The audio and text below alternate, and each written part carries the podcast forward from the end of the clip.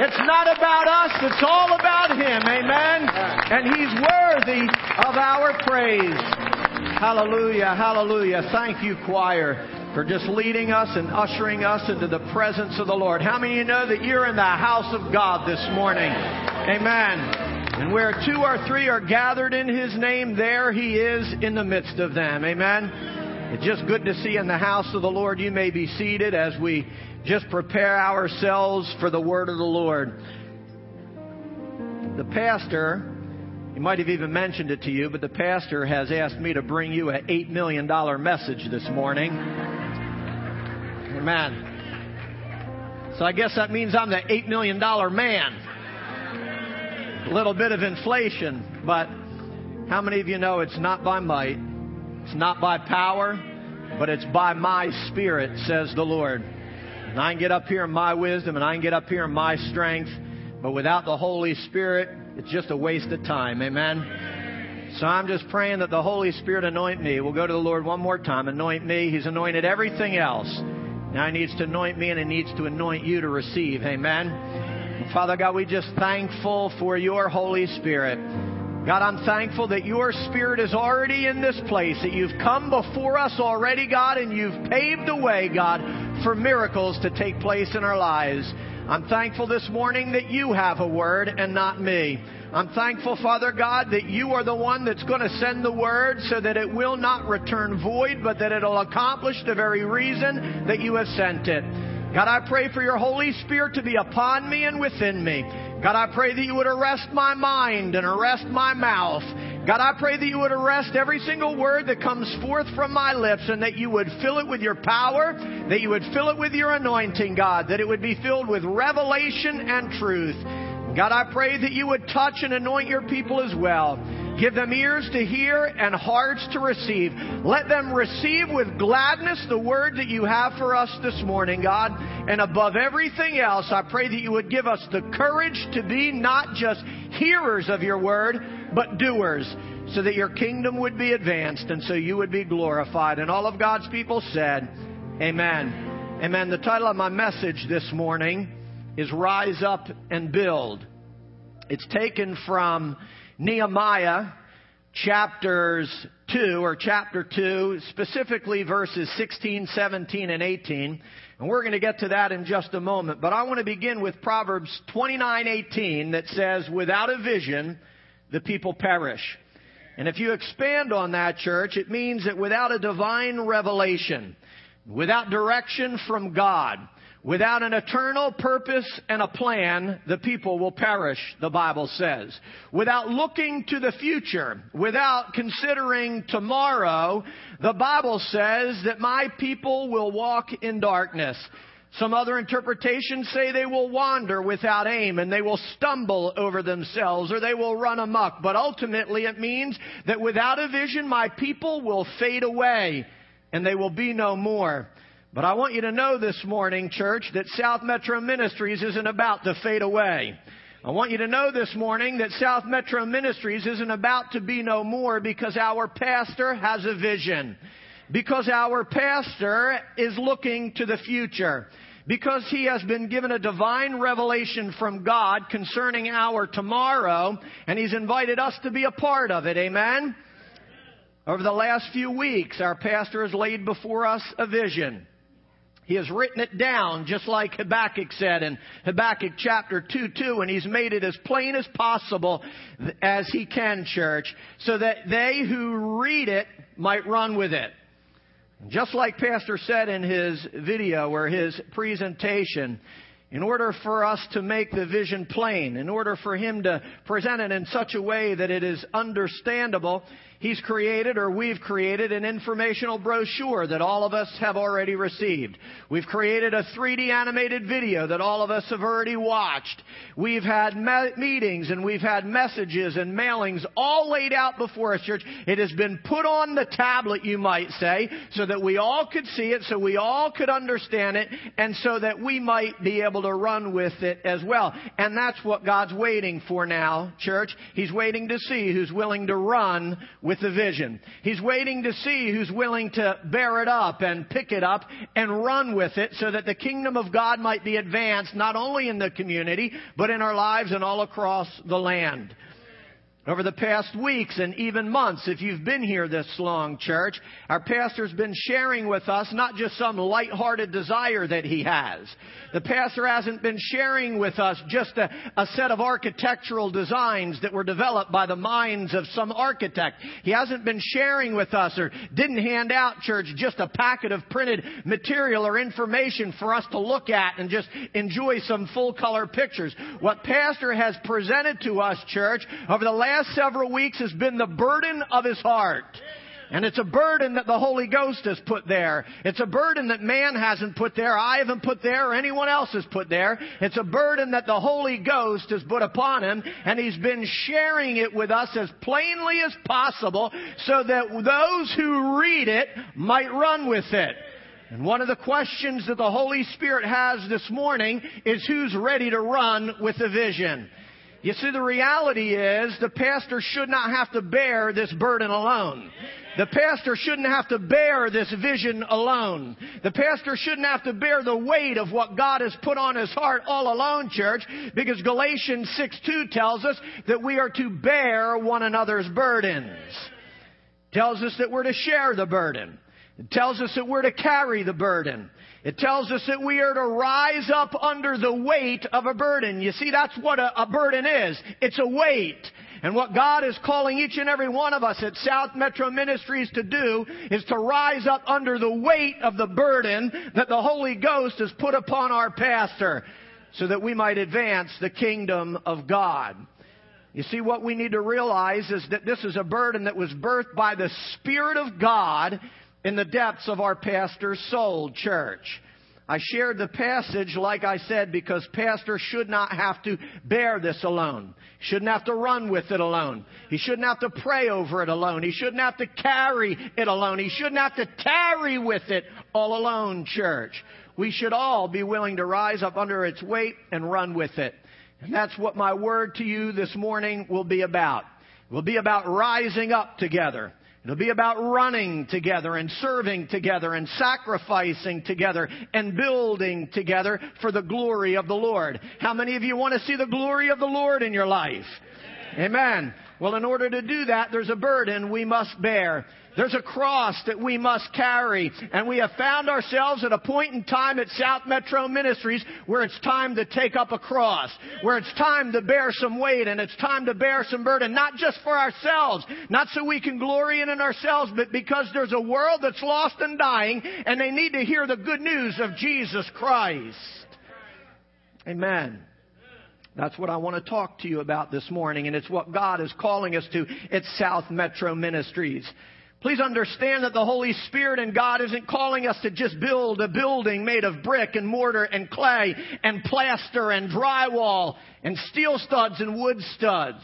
We need to understand that the Holy Spirit hasn't just been calling us to build some meaningless monument to man. He's been calling us and calling us to advance the kingdom of God, to build the kingdom of God, to move forward with the kingdom of God. This is what we have to realize, church, that He's calling us to advance the kingdom and to sacrifice for His sake.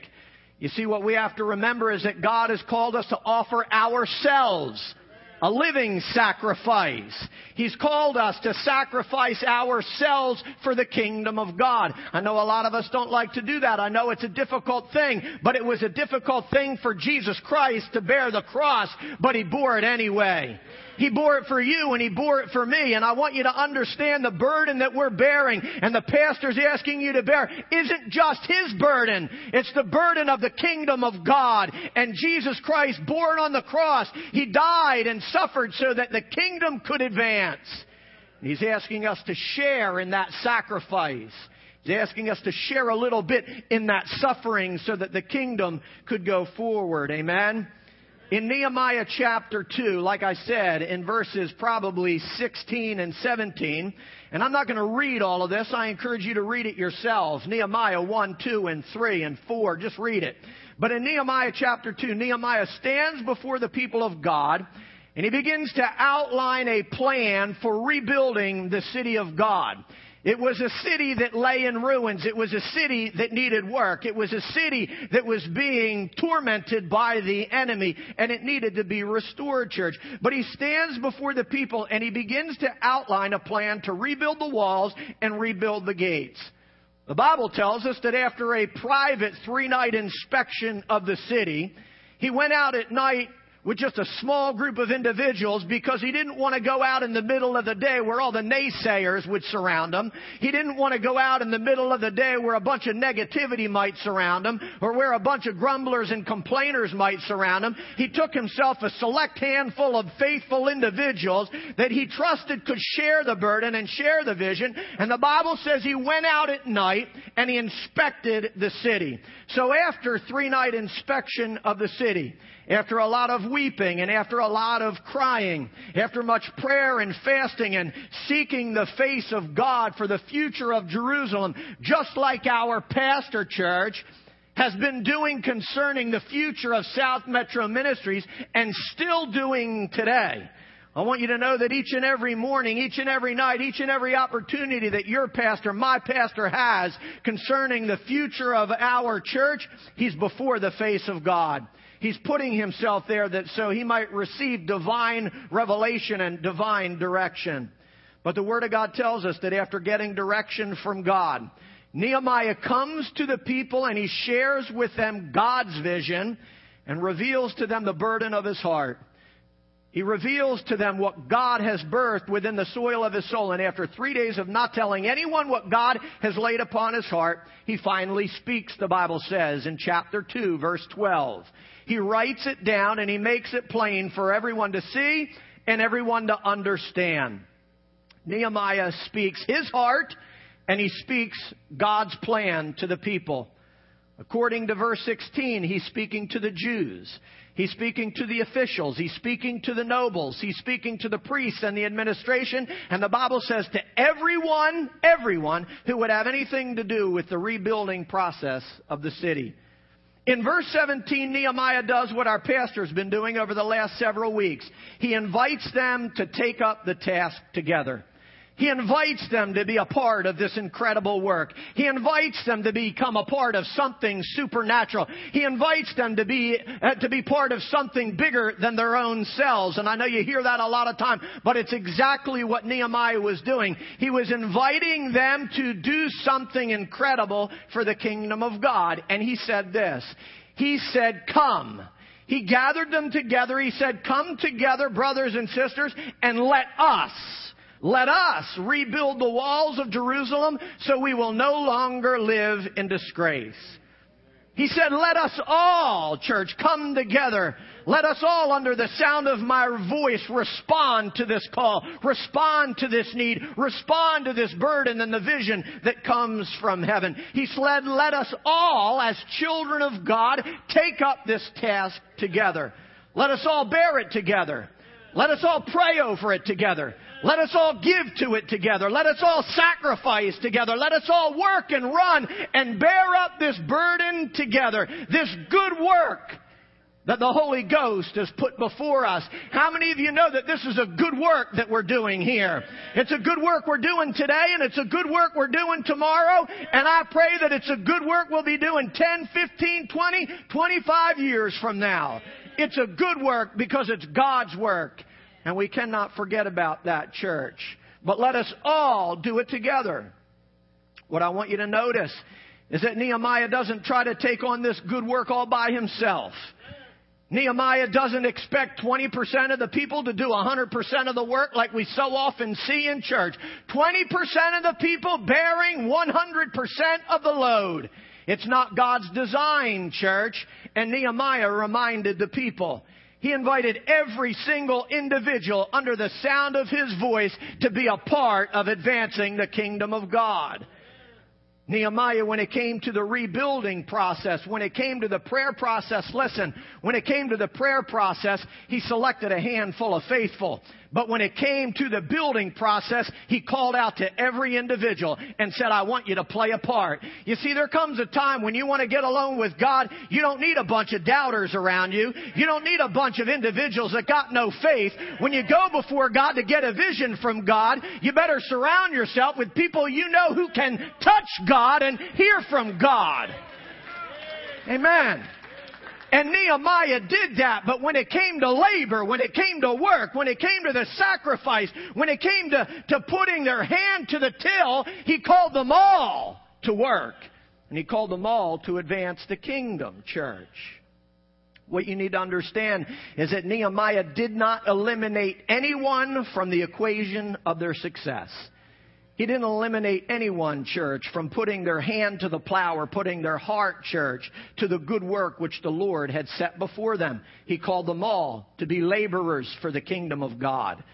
Nehemiah calls them all to the building of the kingdom when he said, let us rebuild together, church. He brought them together. Here's what he was saying. Let every Jew under the voice of my name, let every Jew that holds to the name of the Lord take on this good work. Let us all do it together because we're all part of the body of Christ. Let us all do it together because we are all brothers and sisters in the Lord. Let us all do it together because we are part of the family of God. It's what the Holy Spirit is calling us to. Let no one be excused from this good work because we are all a part of the family of God and we all have a responsibility one to another. I hope you, I hope you understand, church, that we are one body, the Bible tells us, and we are responsible one to another. I think we forget that sometimes. I think that we forget, church, that when one of us cry, all of us should cry. When one of us weeps, all of us should weep. I think we forget when one of us rejoices and gets excited, all of us should rejoice and get excited as well. I think we forget sometimes that when one of us sin, it affects the whole body. That when one of us compromises, it affects the whole body. That when one of us has a bad attitude, it permeates through the whole body. I think we forget sometimes that when we walk into the house of God with a, with a sour spirit, it affects the entire body of Christ. Because we who are many are all part of one body. And it affects us all. You see, when you come in happy and you come in excited, it affects the whole body. When one individual lifts up a hand and lifts up a voice like the choir does, when one of us do something good, it affects the whole body. I think we forget, church, Romans 12 that says, we in Christ who are many form one body. And each member belongs to all the others. We are many parts of one body and we belong we belong, the Bible says, to each other. That's why Nehemiah said we all got to work together because we belong together, church. We've got to serve together. We've got to give together. We've got to sing together. We've got to praise together. We've got to pray together. We've got to sacrifice together. We've got to tithe together. And I know a lot of you hate to hear that, but we are all part of one body. And we must bear one another's burdens, church, because when we do, we fulfill the law of God, the Bible says. You understand that when we don't love on one another and bear one another's burden, we're breaking the law of God? We're breaking the law. And we wonder why we're not blessed. We don't love on each other, forgive one another, bear one another's burdens, lift one another up, and we wonder why our world's getting smaller instead of bigger. Because we forget we're part of the body of Christ.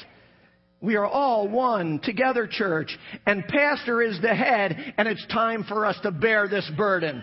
It's time for us to rise up and run, church. Listen, the truth is, I don't mean this in any unkind way, but if you consider yourself part of South Metro Ministries, you have a responsibility to South Metro Ministries. Amen. If you consider yourself part of the body of Christ, you have a responsibility to the body of Christ. If you consider yourself part of the family of God, you have a responsibility to your brother and to your sister, to your brother, to your brother and to your sister. You have a responsibility to the one up here and the one back there. You have a responsibility to the staff and to all the workers, to your brothers and your sisters. We have a responsibility one to another, church, and we cannot shirk our duty. You call yourself part of, if you, if you call this your home, as within any home, you have a responsibility within that home. Y'all know it. Y'all got families. If you got a family, guess what? You got a duty in that household. And if you don't do your duty, uh, if you don't do it in my house, God's our Father. God has a household. He's got sons and daughters that live and move and breathe in that household. And guess what? You've got a job to do. I've got a job to do. And if we don't, I can't expect to be blessed. But this is what God is calling us. Listen, we have a responsibility to bear one another's burdens and to rise up and do our part. You know, growing up, and some of you the same thing. When your brother or your sister didn't do the job, boy, you got mad. It's not my job. It's her turn, his turn, whatever. You know that. We've done that because we all have a responsibility, church. And I know a lot of us don't like that word responsibility because it means there's a price. The word responsibility means sacrifice. It means duty. It means, it means that we have to do, we gotta make a sacrifice. We gotta pay the price for that, church. And a lot of us just don't like to pay the price. A lot of us don't like to have to make a sacrifice. Me included, church. A lot of us don't like to have to bear a burden. But it's exactly what we have to do. I know a lot of people would rather, church, use up the house of God instead of being used themselves. You understand what I'm saying? A lot of people would rather come into the house of God and use up the house of God instead of saying, here I am, God, use me up instead. Let me do something for the kingdom. You see, the reality is a lot of people would rather sit at the table than serve at the table. A lot of people would rather eat at the table and consume at the table than they would serving the table or setting the table or cleaning up the table or even providing the food that goes on the table. Let me eat, let me eat, let me eat. And then get up and run. Excuse me for eating and rushing off. I want you to understand this is God's table and this is God's house. It's a privilege and it's an honor to be part of the kingdom of God. And when we come to the table, we better be willing to serve and not just stuff our mouths. It's what God's called us to. The first shall be last, and the last shall be first, and the greatest among you shall what? Shall be your servant. What, listen, the world's got it all backwards from what God's design is, and yet we're following after the world, doing it the world's way. I'm telling you, God's way. Amen. So often, amen. I'm trying, Willie. Amen. Again, I'm not saying this in a condemning way, church, but we've got individuals that are happy to come in and use the nursery. Happy to come in and use the pastor. Happy to come in and use the staff happy to come in and use the children's ministry and the youth ministry. They're happy to come and use Recovery House and they're happy to come and use Joseph Storehouse. They're happy to come and take some stuff or get some stuff out of our cupboard or ask us to pay their bills. And listen, there's a place for all of that. It's why we have those ministries. But I want you to understand, God wants you to be more than a consumer. God wants to know when you're ready to sacrifice and when you're ready to give and when, when, when you are ready to be the cupboard in someone's life. Amen. And that's what God is calling us to today. He's calling us to rise up and build and make ourselves a resource for the kingdom of God. There's some individuals that say if the pastor preaches on tithing or giving or sacrificing one more time, I'm going to leave. And you want to know why? It's because they don't know what it means to consider God's kingdom more important than their own. Because they don't know how to consider someone else more important than themselves. They don't know how to put me, myself, and I aside so the kingdom of God can advance. Amen. And that's what God is calling us to. He's calling us to advance the kingdom of God by considering His kingdom more important than ourselves. Amen. That's what God's calling us. Listen, the word resource means a source of supply. It means a source of support. It means a source of strength. It means a source of aid, church, especially one that can be readily drawn upon when needed. If there's ever a time South Metro needed you to be a resource, it's today. If there's ever a time where South Metro Ministries and the Kingdom of God needed you to be a source of supply and a source of strength and a source of support and a source of aid, it's today. Because we are stepping into tomorrow and we are trying to fulfill the vision that God has put on our pastor's heart. Listen, you can't climb ladders with your hands in your pocket. And it's time for us to go forward and get our hands out of our pockets and start climbing towards the kingdom of God. Listen, and I know you don't cover my money. Got my hands in my pocket, cover my money. I'm not going to let anybody go. But you got to get your hands out of your pockets and start giving some to God so His kingdom can advance. And not just so his kingdom can advance. Listen, he owns it all anyway. It's so that seed you sow can produce something in your life. A miracle in your life and a blessing in your life. How many of you ready to climb towards the kingdom? Amen. Amen. The question is, are we willing to be a resource? Are we willing to be a source of supply and support and strength and aid to the pastor, to the church, and to the kingdom of God? Are we willing to be readily drawn upon now that we are needed, church? Are we going to be listed with the consumers? You see, I hope you know that the pastor has invited us all to be a part of the building of the kingdom of God, like I said. This isn't man's work. This isn't pastor's work. This isn't my work. This isn't your work. This isn't the work of some architect, except the architect of God. This isn't the work of some general contractor, but, but it is the, the work of the builder and the creator of the universe. This is the good work of God. And we can't lose sight of that, church. It's not man's work, it's an eternal work, it's a kingdom work, and it is the work and the will of the King of Kings and Lord of Lords. And we have been invited to be a part of it, church.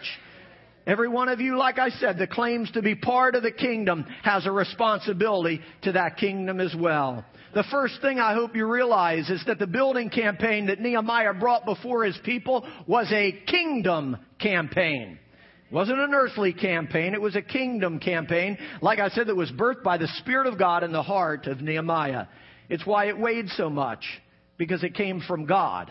It's why it weighed so much, because it came from the Creator. It's why it weighs so much upon the heart of our pastor, because it was, it came down from the hands of heaven, church. Listen, I don't know if any of you have ever gotten a burden from God or had a burden from the hand of God placed upon your heart. It's heavier than any burden you will ever bear. Because it's a holy burden and it's a righteous burden because it's an eternal burden. It, because it holds the weight of eternity in its hands. And it's what was put on our pastor's heart. And it's why he should not have to bear it alone.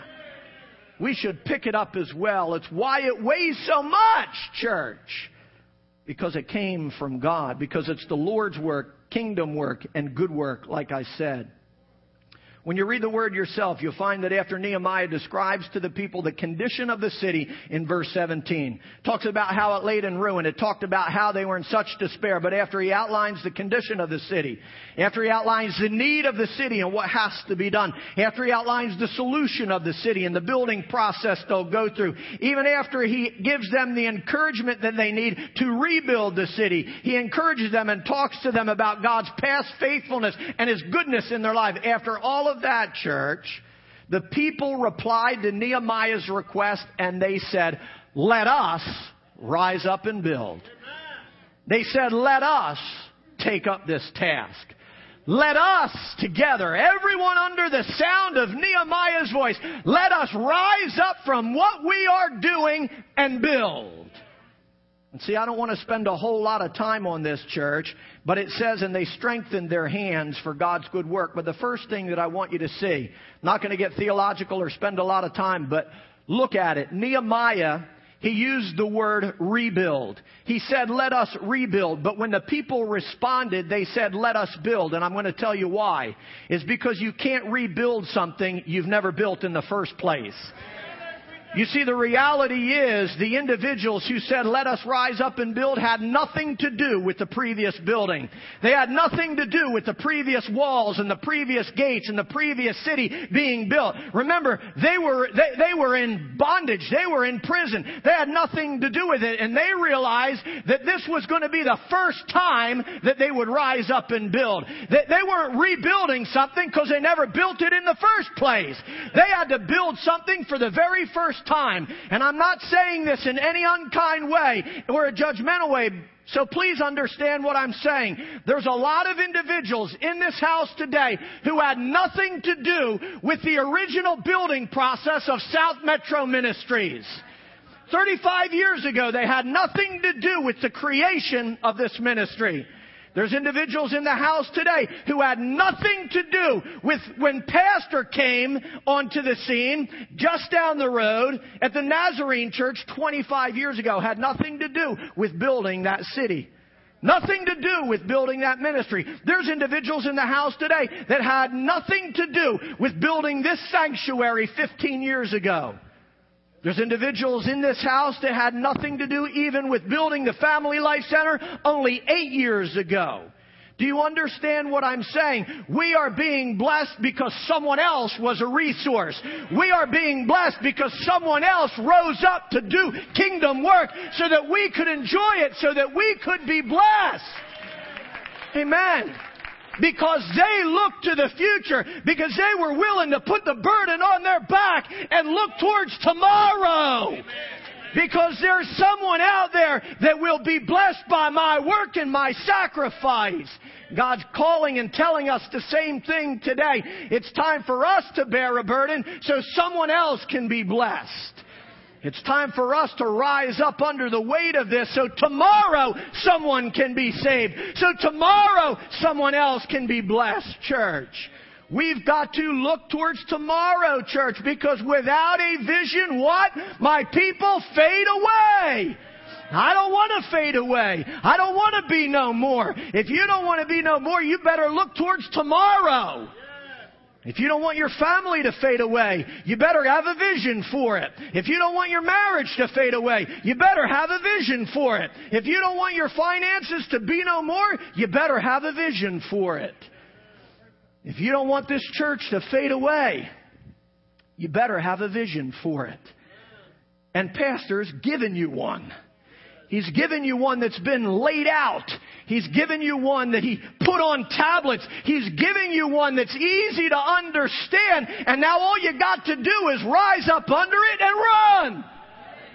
That's all you got to do. Amen. Praise the Lord, church. Nehemiah and Nehemiah, the people became a resource for the kingdom of God. They didn't grumble. They didn't complain. They didn't oppose the plan. They didn't criticize the plan, didn't question the plan at every single turn. They didn't ask what's in it for me or where's my spot or where's my space. They didn't speak all sorts of negativity about the plan and then sit back waiting it for it to fail just so they can say, I told you so. Listen, the reality is there's some I told you so's sitting in the house of God. There's some individuals sitting, and I'm not saying here, I'm saying as in general, there's some I told you so sitting in the house of God, just waiting for something to fail so they can say, see, I told you so. I never wanted to be a part of this. I never asked to be a part of this. No, but you made yourself a part of it when you confessed yourself a Christian. You made yourself a part of it when you made yourself part of the body of Christ and part of the family of South Metro. And now you bear up the duty. You do your duty and you run with it, church. This is what we have to understand. They said, let us rise up and build, and they strengthened their hand, their hands to do the good work. It's what the Bible says. Strengthen their hands. Strengthen their own hands. They didn't go to their next door neighbor and say, hey, you gonna work? They strengthened their hands. They didn't sit around waiting for somebody else to rise up. They didn't sit around wait, well, well, if my buddy does it, and if that person does it, and if that person does it, and if the pastor's this and that. They, they strengthened their own hands, the Bible says.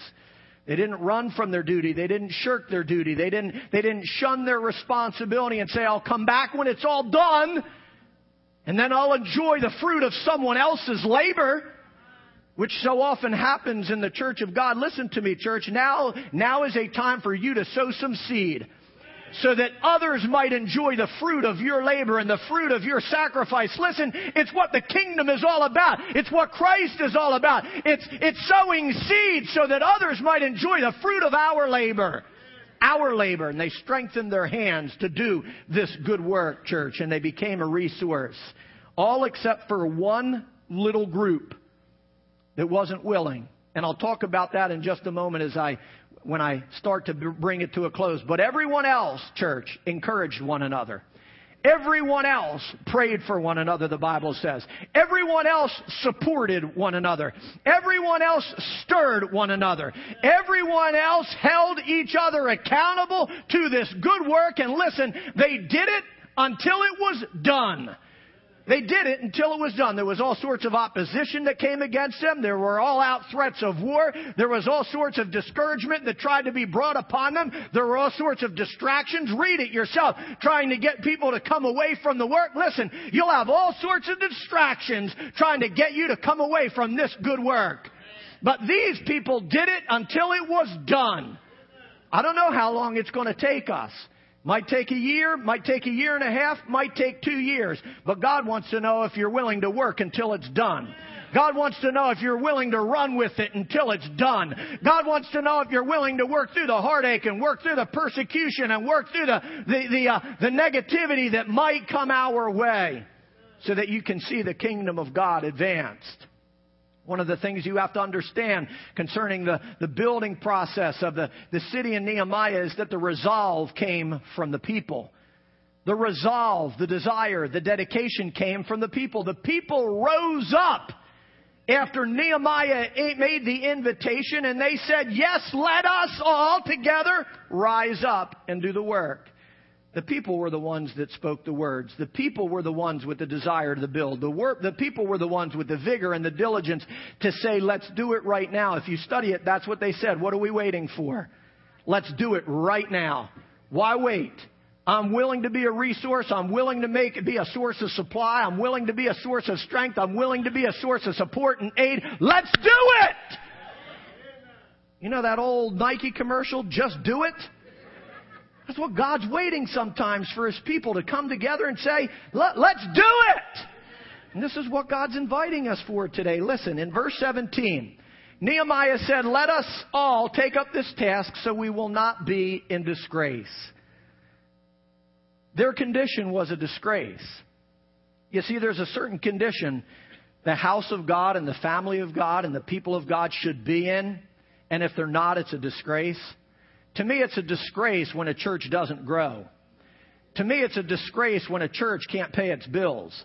To me, it's a disgrace when they can't turn the lights on or can't keep the water going. Why? Because the people haven't learned how to give to the kingdom. Because the people haven't learned how to make the kingdom more important than themselves. It's a disgrace when a church can't keep up it's, it's property and keep it looking nice because they can't afford to do so, church. It's a disgrace when churches have to shut their doors because, like I said, there's not enough support. There's not enough resources. There's not enough aid. There's not enough strength coming forth because the pastor's not supported enough or the work's not supported enough. And the kingdom of God suffers, church. It does. And the reality is, listen, we cannot afford to have South Metro Ministries be a disgrace. It's why the Holy Spirit has birthed this vision upon the heart of our pastor and why it is being presented to us as well. I know what I'm about to say might not be popular. I've got a few minutes to go. But I believe with all of my heart that there's a lot of people in the house of God who have become like the individuals in Genesis chapter 11 who tried to build the Tower of Babel. And let me give you some insight into that. In Genesis 11, we have a group of people who came together as well. They came together, the Bible said, and they said, let us build something as well. They all came together and said, let us all together build something great. Let us all come together and build something wonderful. They said this in verse 3 of chapter 11. They said, let us make bricks and burn them thoroughly and let us use tar for mortar. What they were saying when they talked about burning them thoroughly was let us take no shortcuts. They were saying, let us not use any cheap material, let us not use any cheap labor, and let us do it right the first time so we don't have to go back and do it again later. They said, let us come together and spare no expense and do this great work. He said, they came together and they said, let us make the effort. Let us make the sacrifice. Let us make all the, the necessary arrangements that have to be made, and let us provide all of the resources needed in order to do this work. But the question is, what was the work that they were preparing to do? The question was, what was this great thing that they came together to build, church? And the, and the, the, the question is answered in verse 4. And they say this, Let us build for ourselves a city and let us make for ourselves a name.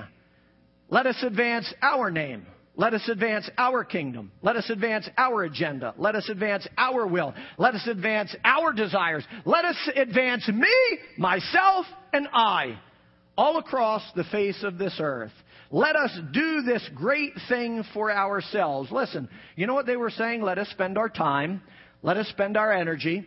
Let us spend our mornings. Let us spend our afternoons. Let us spend our nights. Let us spend our bonuses. Let us spend our raises. Let us spend that extra expense on advancing our own kingdom. Let us use our time, our talents, and our treasures, what? For building our own kingdom. Let us get up early. Let us work late. Let us make the sacrifices that are needed. Let us struggle. Let us sacrifice. Let us pay the price. Let us spend our own resources building a kingdom unto ourselves. And they tried, church. If you read the whole thing, and I don't want to get into that, but you find out that they didn't succeed. They only got part way. Why? Because it wasn't a good work. Because it was a temporal work. And the reality is anything that we work on today, anything that's temporal, it's all passing away.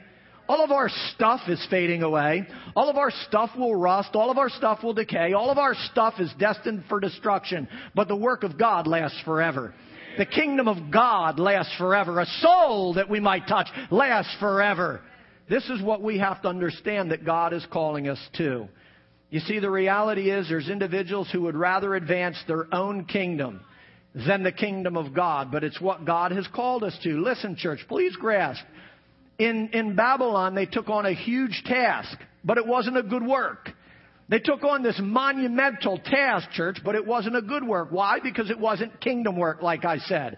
Because it wasn't God's work. It wasn't an eternal work. It wasn't an everlasting work, church. The truth is, we can get so caught up in advancing our own kingdom in advancing our own cause in advancing our own name and maintaining our own kingdom and our own cause and our own name that we've got nothing left for God. We've got no resources left for God. We've got no money left for God. We've got no more time left for God. No more energy left for God. No more resources. No more joy left for God. No more praise left for God because we're praising and worshiping and spending all of our resources on things that are passing away. Man. But God is calling us to be a resource for the kingdom of God, God this morning. And as I close, ask Pastor Zach to come. Here's what I want you to see. This project is all about rising up to do kingdom work. It's all about rising up to advance the name of Jesus Christ. It's all about rising up to advance the kingdom of God. Please understand there's only one name and one kingdom God's interested in, and it's His own.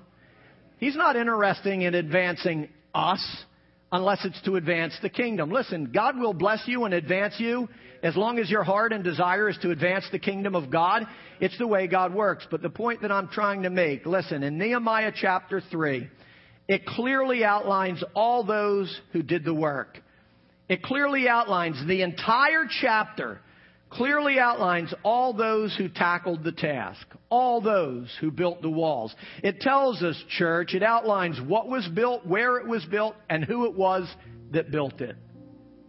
Chapter 3 gives all the names of all of the peoples who put their hand to do the great work of God. It mentions exactly what they did, who they were, who their tribes were, who they were that did the work. It mentions in an outline church all of those who got up early, all of those who worked late, all of those who made the sacrifice, all of those who prayed. The Bible says it actually lists all of those who worked with one hand and fought with the other. Because there's a work to be done, and if it's kingdom work, the devil's going to come against it. So they worked, amen. They worked with one hand and they fought with the other. I hope you understand God's looking for some working warriors today. He's looking for some individuals that are willing to take up whatever tool they need to to do some physical work, but they got to do some spiritual fighting as well. But anyway, it lists all of those who made the sacrifice and made the kingdom of God a priority in their life. It lists all of those who became a resource and who were readily available when they were needed. And their names were recorded for all history. Thousands and thousands of years later, we still read about those who made the kingdom a priority in their life. But when you look at verse 5, you find a short little byline concerning those who didn't. In verse number five, you find eight words that describe those who refused to do the work the Bible says. No names are given concerning them. Doesn't tell the name of anyone who didn't work. Doesn't give you any history of those who didn't do any work. It doesn't give you any reasons or excuses why they didn't do any work because listen, God's not interested in excuses. God's not interested in any reasons why we refuse to do the work. The only thing that was, the only thing that was recorded was the fact that they refused to do the work. Because the excuses and the reasons why we refuse aren't important. What's important is whether or not we're willing to be a resource. Whether or not we're willing to be recorded for all of history as being one who was ready to advance the kingdom of God. Listen, an entire chapter goes into detail about all those who made them a resource, but only eight words concerning those who didn't. And in verse 5 says, But the nobles refused to support the work. They refused to be a resource. They refused to be a source of supply. They refused to be a source of support and strength and aid, especially when it was needed. Especially when they were called upon, they refused. They refused, church, and they were not readily available. I don't want to be unkind, but these kinds of individuals are nothing but a byline in the kingdom of God. They're nothing but a byline in the history. God doesn't afford them a whole lot of space in His Word. He takes all the time to mention those that did the work and eight words to those who simply refuse not to. Listen, I don't know about you, but I don't want to be a byline in the history of the kingdom of God. I don't want to be that individual that's mentioned as refusing to do the work. So the question that the Holy Spirit has for us this morning are how many are willing to be a resource? How many of us this morning are willing to say, God, I'm going to rise up and bear this burden? I'm going to rise up under the weight of this vision that you've put upon our pastor's heart, and I'm going to help supply the need. I'm going to help support the need. I'm going to help strengthen the, the vision and strengthen the work. And I'm going to be an aid, however that might be. Listen, God's talking about far more than money here. He's talking about an individual who's willing to offer themselves to God, everything that they have and whatever God asks them to do, because the kingdom of God, I know it might sound weird, but the kingdom of God has a need today. The kingdom of God has a need. And God is asking each and every one of you under the sound of my voice to help meet that need. So if you're here this morning and you say, God, God, I'm willing to be a resource, whatever you ask, whatever you call of me, whatever the need might be, and you put it on my heart, I'm going to make myself available. If you're willing to do that, I want you to stand to your feet as the Holy Spirit moves us forward in just a minute. Because as you stand, you're saying, God, here I am. I've asked Pastor Zach, I don't know what the song might be, but a song of sacrifice. We even sang one earlier about just surrendering it all to God or whatever it might be. I'm going to ask him to sing a song. We're just going to take a moment, and then I just got a couple more words. But if this is your prayer, God, I'm going to make myself a resource for the kingdom. Sing this song together, and then I'm going to close. Amen. Go ahead, Pastor Zach. Father, I see yourself. that you drawn. A line in the sand. I'll be standing on your side, holding your hand. Let your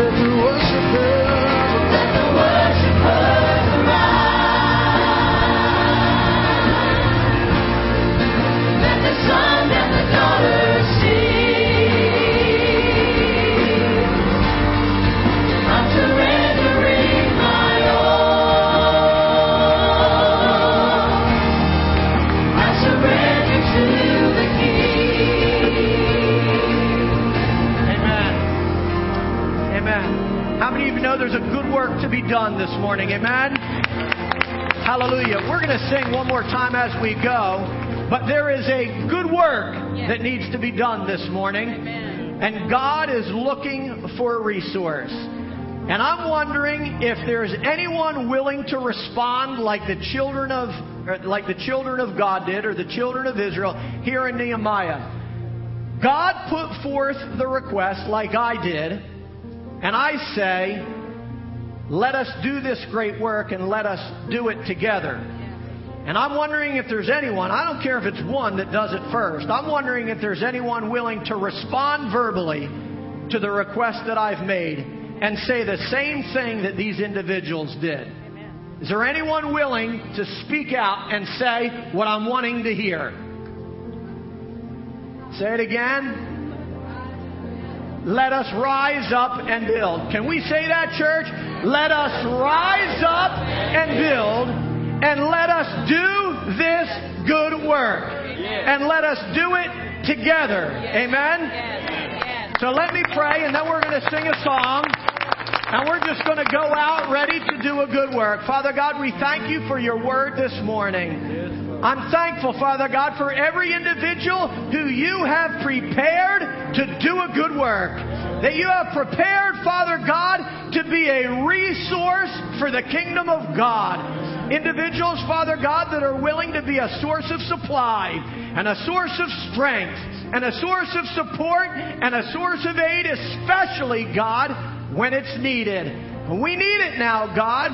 Not only do we depend upon our people, we depend upon the power of your Holy Spirit to make this happen. God, we pray that you would do in the supernatural what we can't do. God, I pray that you would equip and empower and bless your people in such a way, God, that they can be a real resource to the kingdom of God. God, we offer ourselves. We offer our mind. We offer our finances. We offer our family. We offer our time. We offer our talents, our praise, our worship. We offer our sacrifice and our service, everything that we have, God. We offer it to you as a resource so that the kingdom of God might go forward. We bless you and we praise you. And all of God's people said, Amen. Amen. Before we sing, I want to say one more thing. Next week, Pastor's looking for a good homecoming gift. He's looking for a group of people that he can look at and say, they're just being a resource for God. They've grabbed my vision, or they've grabbed God's vision, and they're ready to run with it. I want our pastor to know we're ready to run. Amen? So that when he comes back, he doesn't have to have any doubt, but he knows that we're all ready to run with them. Sing it one last time as you go. May God bless you and keep you and run.